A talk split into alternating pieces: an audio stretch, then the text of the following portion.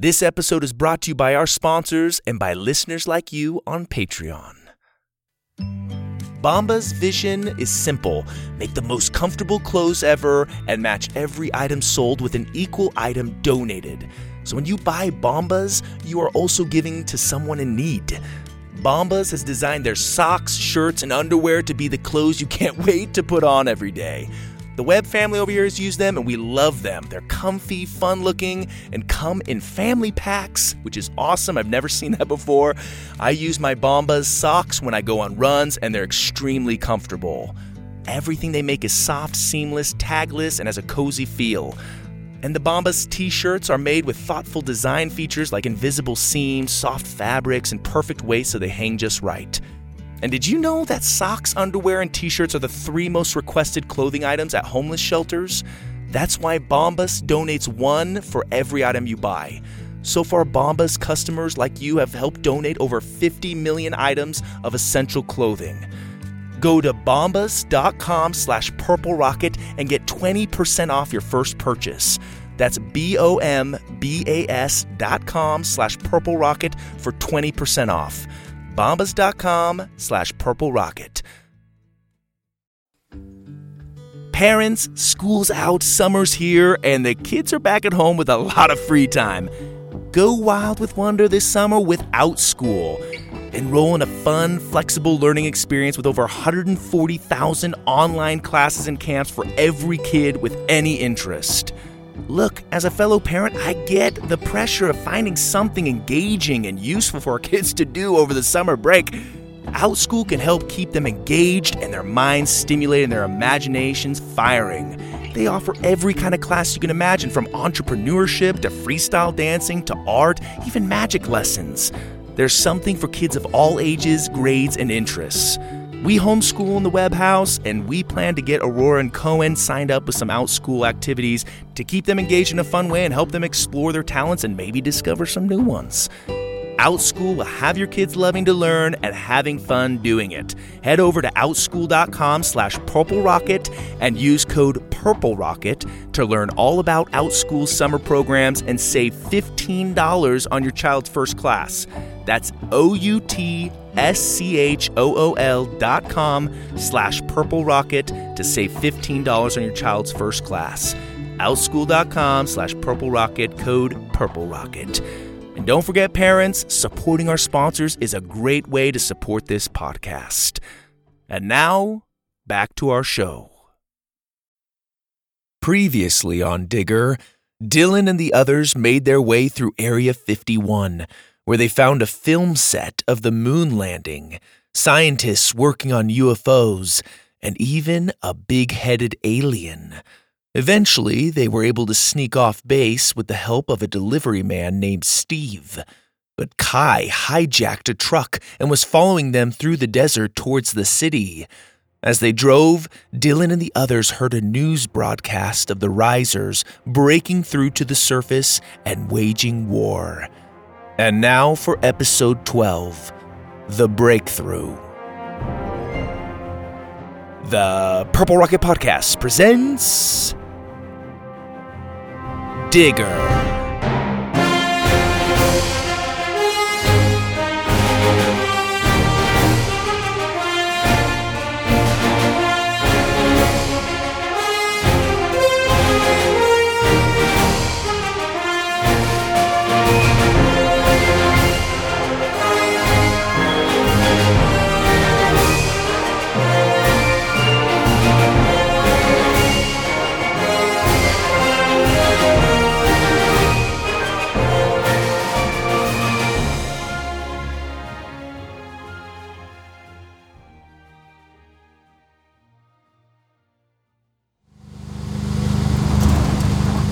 Kicking up clouds of dust, two military trucks roared down the desert road towards the city.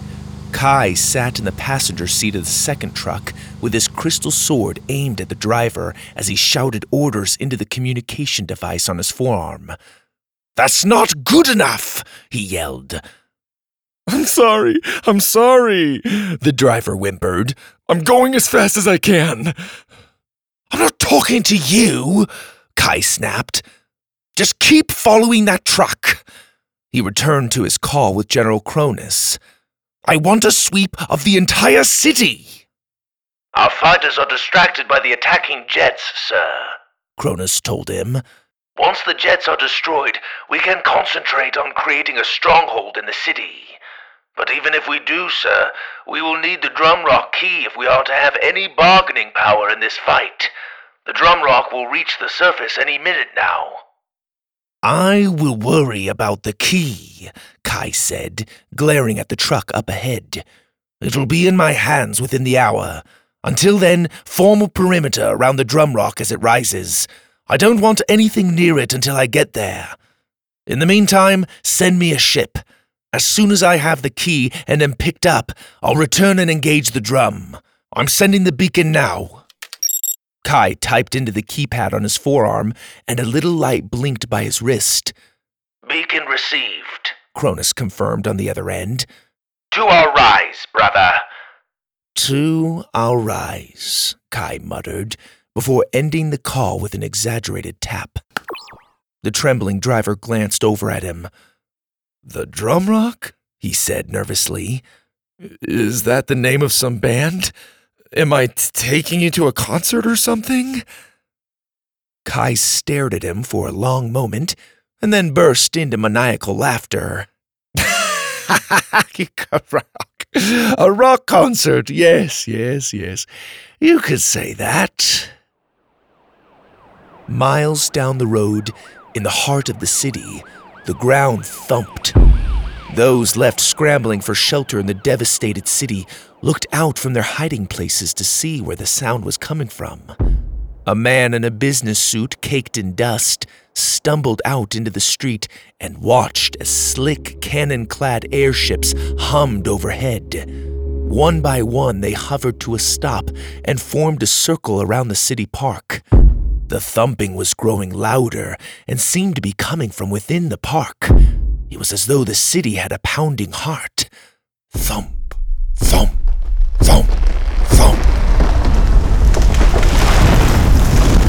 In an enormous geyser of dirt, rock, and trees, the park erupted as several massive drill ships surfaced.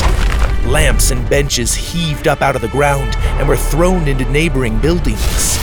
Grass and branches were whirled up in the spinning drills and sent flying.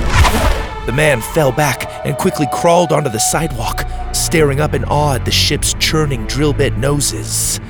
As the ships rose higher above the city, the noise grew louder. Thump, thump, thump, thump, thump, thump.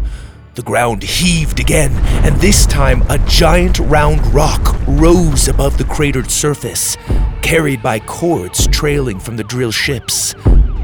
Molten red and orange light glowed in the cracks of the pounding sphere, its thumping drowning out the screams of the people below. Approaching the city, the truck carrying Dylan and his friends bumped along the road.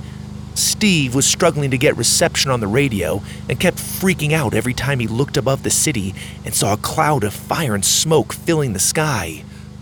Uh, guys, I'd really love to know what I'm driving into here. You are not being paid to ask questions, Laney said, still assuming her best alien accent. Keep driving, or we will be forced to turn you into a fish. Dylan raised his eyebrows at her and mouthed, Fish? Laney just shrugged at him. Steve shriveled in his chair and whimpered to himself. Oh man, that sounds awful. Fish have tiny brains and can't watch TV. He glanced back up at the huge cloud over the city. It'll be okay. It's just a monsoon full of fire and explosions and spaceships. Oh, Mother of Venus, I see spaceships! A few riser airships zipped into view just over the buildings. They fired on two Air Force jets before disappearing behind the city. Dylan and the others ignored Steve from the back of the truck. Mac was busy making a phone call while Laney looked over Grebe's wound to get a better idea of how bad it was. Her dad had taught her some basic first aid, but this cut was way beyond her skills. All she could hope to do was slow the bleeding until they could get him to her dad. Dylan and Mora sat quietly next to each other. Dylan's knees were bouncing anxiously. He kept glancing back and imagining Kai jumping into their truck, sword in hand. His fingers stroked the dagger key on his belt. Would he be able to keep it away from him? Could Kai have gotten the drum rock to the surface? He must have if he was willing to chase them down like this. Clearly, the success of his rise must rest with this key, otherwise, he'd be off fighting with his army in the city. His hands gripped the gem encrusted handle. I've failed, he thought. I'm going to come home from a treasure hunt empty handed, even though I've been surrounded by nothing but treasure for several days. There was no way Mora and Grebe would let him keep the dagger key, even if they were successful at stopping Kai. It was too dangerous. He'd have nothing to bring back to his mom. Oh man, his mom. Dylan's inside squirmed. He'd left her alone when she needed him most. What was he thinking? His throat tightened. He couldn't imagine how worried she must have been looking for him. She'd probably be furious when she saw him. Dylan's thoughts were interrupted by a quiet movement next to him. He turned and saw Mora wiping tears from her pale cheeks. What's wrong? he whispered. Mora shook her head and clenched her jaw. I am a fool, she said quietly. What are you talking about? Why would you say that? Mora looked at him with her big, wet, shining blue eyes. Dylan had never seen her so vulnerable, so human. This war, the destruction, all of it, it is all my fault. You know that's not true. Look around you, Dylan. The risers have surfaced thanks to the tunnels I have dug. And now Kai is just moments away from having the key to take over the world. My curiosity will have caused the death of millions. Mora lowered her head and clenched her fists. Tears dripped off her chin. I have failed the light. Mora! Dylan turned her to face him. Your light is what has kept us alive. Your light has kept the dagger out of Kai's hands. I am the one who took it, not you. But if you hadn't, Kai would have already had the dagger key. He would be sticking it into the drumrock as we speak. Your mistake has bought us time. Mine has paved the way for unimaginable pain and suffering. You couldn't have known, Mora. Who knows, maybe you helped encourage Kai to rise too soon. For all we know, we could be winning. I have faith in our world's ability to fight them off. Unless he gets that dagger, Mora said, nodding to the dagger key on Dylan's belt. Right, Dylan said, touching it.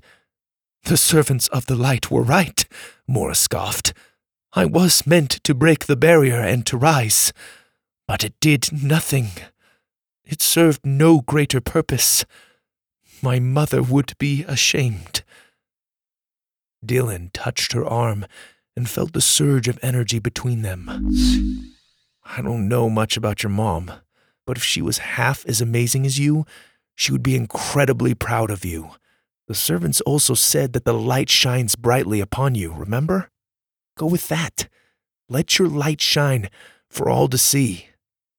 Mora wiped the tears from her face and gave Dylan a hug. Warm energy enveloped them, and for a second, Dylan could swear that their heartbeats were synchronized. Back in the city, the drumrock thumped and the airships fired their cannons at military jets. They weaved between buildings, firing their cannons with every clear shot they had. Blasts of smoke burst along their sides, and cannonballs whizzed through the air. Windows shattered into balls of fire as stray cannons and missiles missed their targets. A Union airship fired a giant molten boomerang that arched around a building before slicing off a jet's wing. Boom! The jet dove and became a fireball below. Drill ships churned through buildings, easily drilling through the several layers of glass and steel. Debris rained down on the streets. Balloon airships floated high and fired a barrage of cannonballs at buildings. bringing many of them crashing down. An Air Force fighter jet came around a building and locked onto one of the ship's balloons.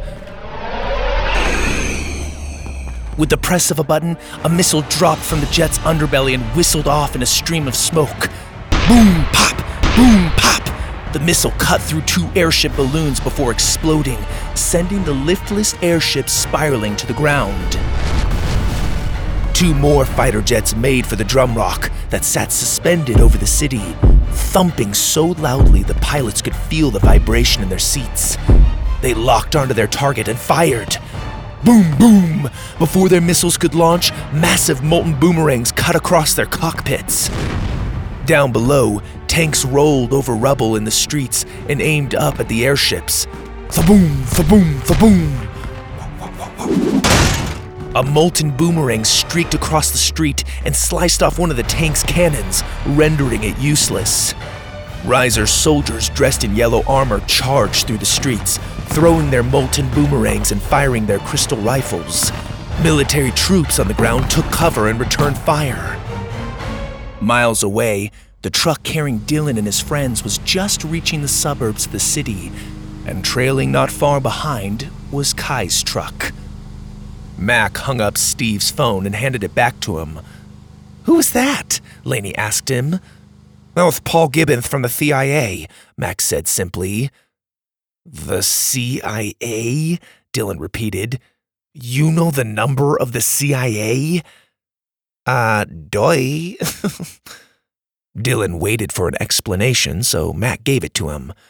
So there was this big government contract. The Pentagon was full of a bunch of stingy know it alls. They tried to stiff me and it got messy, yada, yada, yada. Anyway, it's a long story. But I talked to my guy, and apparently they already know about Under Earth. What? How? Laney said. I guess a search and rescue team came down the hole we dug and found it. They saw the ships getting ready to rise, so they had a little time to prepare, but not a lot. I tried to give him an idea of the under earth weapons they'd be facing, and he seemed appreciative. There was a long pause. And then what? Dylan coaxed. You talked about your favorite colors or something? oh, yeah. Um, no. But I did let him know that the leader of the opposing army is chasing us as we speak. He, of course, didn't believe me and said something about me sending a bunch of chickens to their office. Did you send a bunch of chickens to their office? Laney inquired. Well, yeah, but that's old news. Water under the bridge. He thought I was full of it, laughed, and then hung up. I tried to tell him to send heavily armed authorities to my address, but to be honest, it'll be a miracle if they send so much as a school cop. Dylan sighed. Oh, it was worth a shot. I guess our only hope is to hide out with that dagger as long as we can, until our military can make their move. You don't sound very reassuring, Laney said. Mac raised an eyebrow at her. My bunker was specifically designed to withstand large explosions and gunfire, Laney, not crystal weapons and molten boomerangs. I haven't the faintest idea if it will actually protect us from Kai and his goons. We must try, Grebe said. If the bunker is breached, I will hold them off while you all escape. No, father, we are staying together, Mora said firmly. Grebe held her hand. Daughter, I do not know if I will make it much longer anyway. At least this way I can give my rise purpose. It may not come to that, Mac said, rubbing his chin in deep thought. There may be another way. Hey, um, aliens? I think we're here, Steve called back to them. The kids squeezed in front of the little window to get a look at the entry gate coming into view. The metal gate was tall and had a big M welded into it. The truck came to a stop at the code box. The code 334567859322 and then hold pound for a few seconds, Mac instructed. Steve reached out the window and started punching numbers into the code box. 678 what? 678 59322, then hold pound for a few seconds, Mac repeated irritably. Jeez, Mac, I think your code could use a couple hundred more digits, Laney said sarcastically. I'm a programmer, Laney. Strong codes are what separate my kind from you simple people. Steve's finger let go of the pound button, and the code box beeped, and the gate swung open. And we're in, Steve said, punching the air in celebration. He steered the truck down the long driveway, and the gate closed behind them. Is that your house? Laney said, peeking out the window. It looks like an airport terminal. That is a very large structure, Mora agreed. Mac's house was a series of giant, wide windowed cubes clumped together that took up half a block. City planners had been trying to get him to turn it into a mall for years. Guys, don't judge me, Mac said, not bothering to look. I need my space, okay? Laney, tell Steve to park the truck around back, Dylan said. Laney cleared her throat and dramatically relayed the information to Steve, who steered the truck around the enormous home. Back at the gate, Kai's truck screeched to a stop. Ram through it, Kai ordered. Really? But I need more speed, the driver cried. Then back up and get more speed. Oh, never mind. Kai kicked the passenger door open and jumped out. Stay right where you are, he told the man. Up ahead, the other truck skidded to a stop, and the kids, Grebe and Steve, all hopped out. Dylan's heart pounded when he saw his mother's beater car parked outside the bunker. Good, Mac said. It looks like everybody's here. He looked back down the long driveway and saw Kai jumping out of his truck by the gate.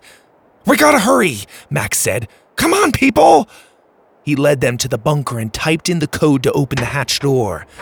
Mora and Dylan helped Grebe through the opening, followed by Steve, who was becoming increasingly confused with his role in all this. Uh, uh, um, is this your guys' spaceship or something? He asked. Maybe I can just get my reward and get going. Laney pulled him in and shut the door. Laney! A voice called from inside the bunker. Laney turned and saw her parents, who were the most normal looking people Dylan had ever seen. Both ran up and hugged their daughter. What is going on, Macintosh? Mac's parents asked, running up to him with Mac's little sister. Just sit back, everybody. We'll explain in a minute, Mac announced. Dylan's heart stopped when he saw his mom jump up from the couch. Dylan! She ran up and threw her arms around him. Mom! Dylan was overcome with emotion. I'm sorry. I'm so sorry. You're okay, his mom cried. Look at you. Oh, Dylan, I'm so grateful. I messed up, Mom. I messed up. It's okay, honey. You're safe.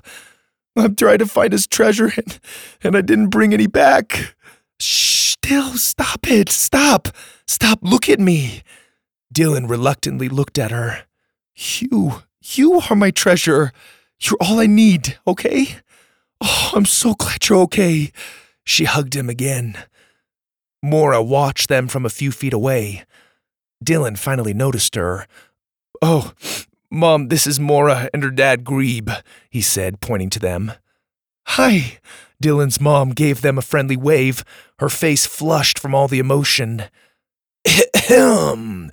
And I'm Steve. I come in peace, Steve interjected. The parents gave Steve a strange look. Grebe groaned. Is this him? Laney's dad said, nodding to Grebe. That's him, Laney confirmed. Her dad took out his medical supplies and pulled back the bandage around Grebe's legs, looking over the wound. Mora knelt down next to her father, who was wincing in pain. Will he be okay? she asked, watching Laney's father tend to the wound. Laney's dad nodded. He'll be okay. Nearby, Mac was peering through his periscope. Oh no, he said.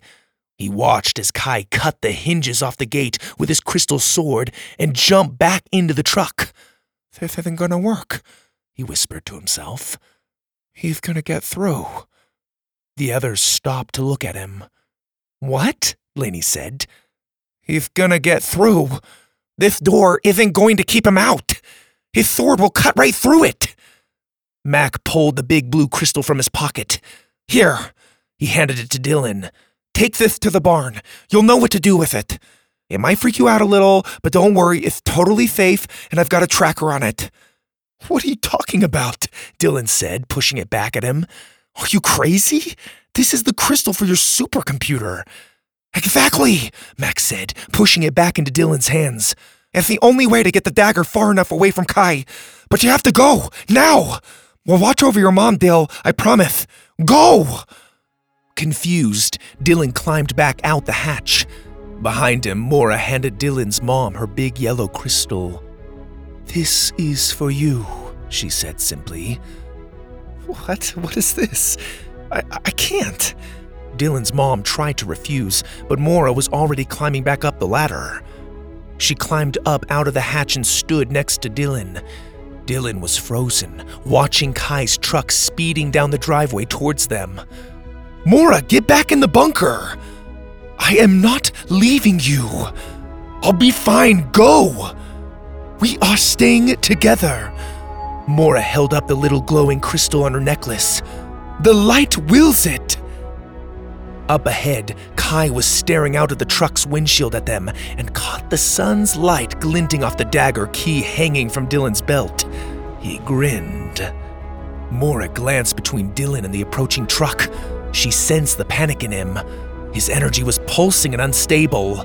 Separating herself from the emotions around her, she closed her eyes and took deep breaths. The crystal on her necklace glowed brighter. The tip of her spear glowed with it. Dylan looked at it, his scared expression illuminated by its light. Then, taking two leaping steps, Mora pulled back her spear and launched it. Dylan watched it soar through the air. From the truck's cabin, Kai watched its glowing tip flying towards him. What? His eyes widened as he recognized what it was. Turn! Turn! He yelled. He tried to grab the wheel, but it was too late. Mora's spear plunged into the truck's front tire, blowing it to pieces. The truck swerved, losing control. With a hard jerk, it skidded sideways and tipped over. It slid across the driveway before coming to a stop. Smoke billowed up from the hood, and shattered glass covered the ground. Come on, Mora said, pulling on Dylan's shirt. For a moment, he stared at the wreckage, stunned. Finally, he peeled his eyes away and ran with Mora towards the barn. Kai stumbled out of the wrecked truck, his hair no longer in a ponytail, but rather sticking to his sweaty face. He panted furiously. Then, grabbing his sword off the ground, he limped after them. Dylan and Mora ran into the huge barn and skidded to a stop. In front of them was something huge covered in a sheet. Dylan grabbed onto the sheet and tugged. As it fell away, they both gasped. They stared up at a beautiful silver rocket. Long curved fins stretched out around the engine, its sharp point aimed up at the barn roof like a giant throwing dart. And along its side were the words USS Macintosh. Whoa, Dylan said. We can get in from there. Mora pointed to a ladder leading up to a circular door by one of the fins. They ran to it and started to climb, but as soon as they had grabbed on, the ladder started sliding up on its own. The circular door opened, and the ladder continued, lifting them up into the belly of the rocket. The inside was white and surprisingly clean for one of Mac's creations. Dylan could tell his friend had been working on this for years. How had he not known? They slid past portholes that showed them going higher and higher in the barn, until finally the automatic ladder stopped and they found themselves in a cozy little cockpit furnished with three chairs. A window wrapped around them, giving them a 360 degree view of the outside. Dylan looked around in a panic. There's gotta be something. He saw a blue tank in the control panel. A blue beacon blinked above it. Dylan took out Mac's blue crystal, opened the tank's clear door, and placed the crystal inside. Once it was in place and the door was shut, the little blue light blinked next to the tank. Dylan hesitated and then pressed it. A bolt of electricity surged through the crystal and the cockpit hummed to life. Buttons blinked across the control panel. The room shook. Tosh, said a pleasant voice over a speaker. Are we ready for takeoff? Mora and Dylan exchanged a look of surprise before jumping into the seats and strapping in. We're ready, Dylan said once they were secured. The voice continued. Initiating takeoff in five, four, The cockpit rumbled. Steam filled the barn. three, Kai limped closer and closer to the barn. two, An airship flew over Mac's house and landed next to the crashed truck outside. one. Mac watched the smoking barn through his periscope. He beamed. Here she blows! In an instant, the barn was reduced to a shockwave of wood and fire, blasting in all directions as the rocket came shattering out of the roof. The hot blast blew Kai back several feet. Mora and Dillon lurched back in their chairs as the rocket soared into the sky. Woohoo! Mac cheered from inside the bunker. Kai got to his knees and watched in horror as the rocket's flame rose higher and higher, leaving a thick trail of smoke from the barn. No! He screamed. Dillon and Mora anxiously gripped their armrests as their seats vibrated, their hearts pounding with a mixture of fear and excitement. Miles below, in the darkness of Underearth, Ungra and the lower ones emerged from their holes and beheld the abandoned city of Ryan. Letting out a thunderous cheer, they stormed the city and celebrated. Some smashed locks off the cages of the imprisoned Teeleys and Ryanites. Bonfires roared beneath the crystal buildings, and the lower ones danced around them. Up in the rocket, Dillon was overcome with emotion. He was scared. He was confused. He was excited. Where was the rocket taking them? How had Mac built this thing? Would he ever see his mom again? His stomach swirled. Images of home and their time in Underearth flashed through his mind. He already missed his friends.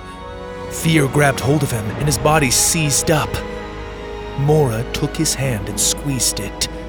They looked at each other, tears filling their eyes. Mora's energy poured into Dillon, and with it came a surprising sense of peace and love. Dillon let out a long breath when he felt it. Mora's necklace glowed against her chest. The warm yellow light filled the cockpit. Mora smiled. Down below, jets from militaries around the world joined forces with the United States to overwhelm the Riser's airships. Riser soldiers surrendered in the streets. Enemy airships were forced to land or were destroyed. The Drum Rock was captured. Helicopters hovered over Mac's property as military trucks sped across the lawn and surrounded the airship and Kai, who still sat kneeling by the shattered barn. He cried out in despair as he watched the yellow light beaming from the tip of the rocket ascend higher into the clouds. People in the city stopped to watch the yellow glowing rocket soar through the sky like a candle of hope. Dillon watched the clouds blur by the rocket's windows. He felt the rocket slow. Felt like it was struggling against something. Were the engines dying? It was like there was something pulling against their ascent. And yet higher they flew. Higher and higher and higher, higher and higher. Outside the window, the sky gradually changed from light blue to purple, and then. The rocket broke through. Tiny, shimmering particles flew up into the window's view, and the engines cut out. Twinkling, glitter like particles filled the 360 degree window. Its reflecting light shimmered across Mora and Dillon's faces. Dillon felt his stomach do a somersault as his body slowly lifted off his seat. He and Mora unclipped their seatbelts and gently floated up from their chairs. Still holding hands, they glided up to the window and looked out. The shimmering particles gradually fell from view. Their eyes widened. They looked out into a new world, a surreal landscape of blue, purple, and green. Mountains that appeared to be made of swirling smoke, a gray ceiling, a transparent ground that looked down at the world below, a sprawling satellite view of Earth with faint spots of fire and smoke. Images of clouds passed through the thick glass floor, and a giant ball of light slowly glided underneath it. A sun. It was. Dillon swallowed. Another layer. Tall gray beings materialized outside the window, their heads large and round, their limbs thin and long. A group of them slowly made their way towards the rocket. Their expressions looked kind and welcoming. Dillon recognized them immediately. They looked just like the alien they saw in Area 51. Dillon looked at Mora and then back out at the new lair.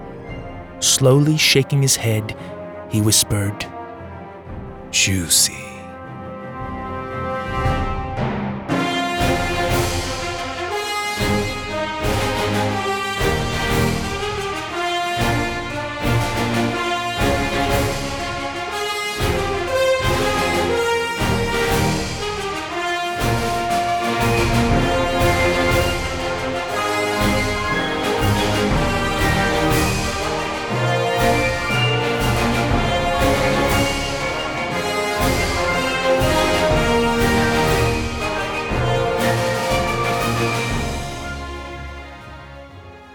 Okay, Rocketeers, I hope you enjoyed that series finale of Digger.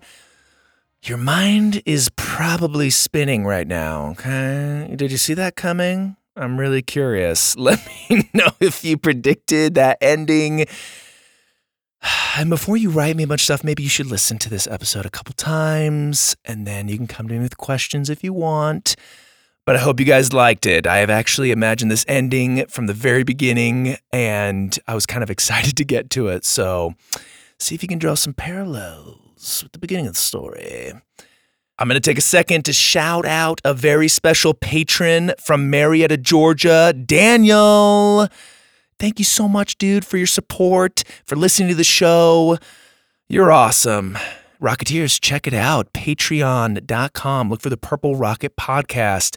Give us your support, ad free episodes, some bonus stories. It's really cool. Check it out. And please, Rocketeers, tell your friends and family about the stories of the Purple Rocket. Share it on Facebook. Leave a review on Apple Podcasts. That always helps people discover the show. Spread the word. Any any review is much appreciated. I want to take a quick second to thank my mom, Roxanne Webb, as always, for being my copy editor, going through there, finding my messy sentences, finding plot holes, etc. Mom, you're awesome. And Rocketeers, you're amazing. As always, thank you so much for listening to the show. We got a lot more coming your way from the Purple Rocket new series, so stay tuned. This is your host, Greg Webb.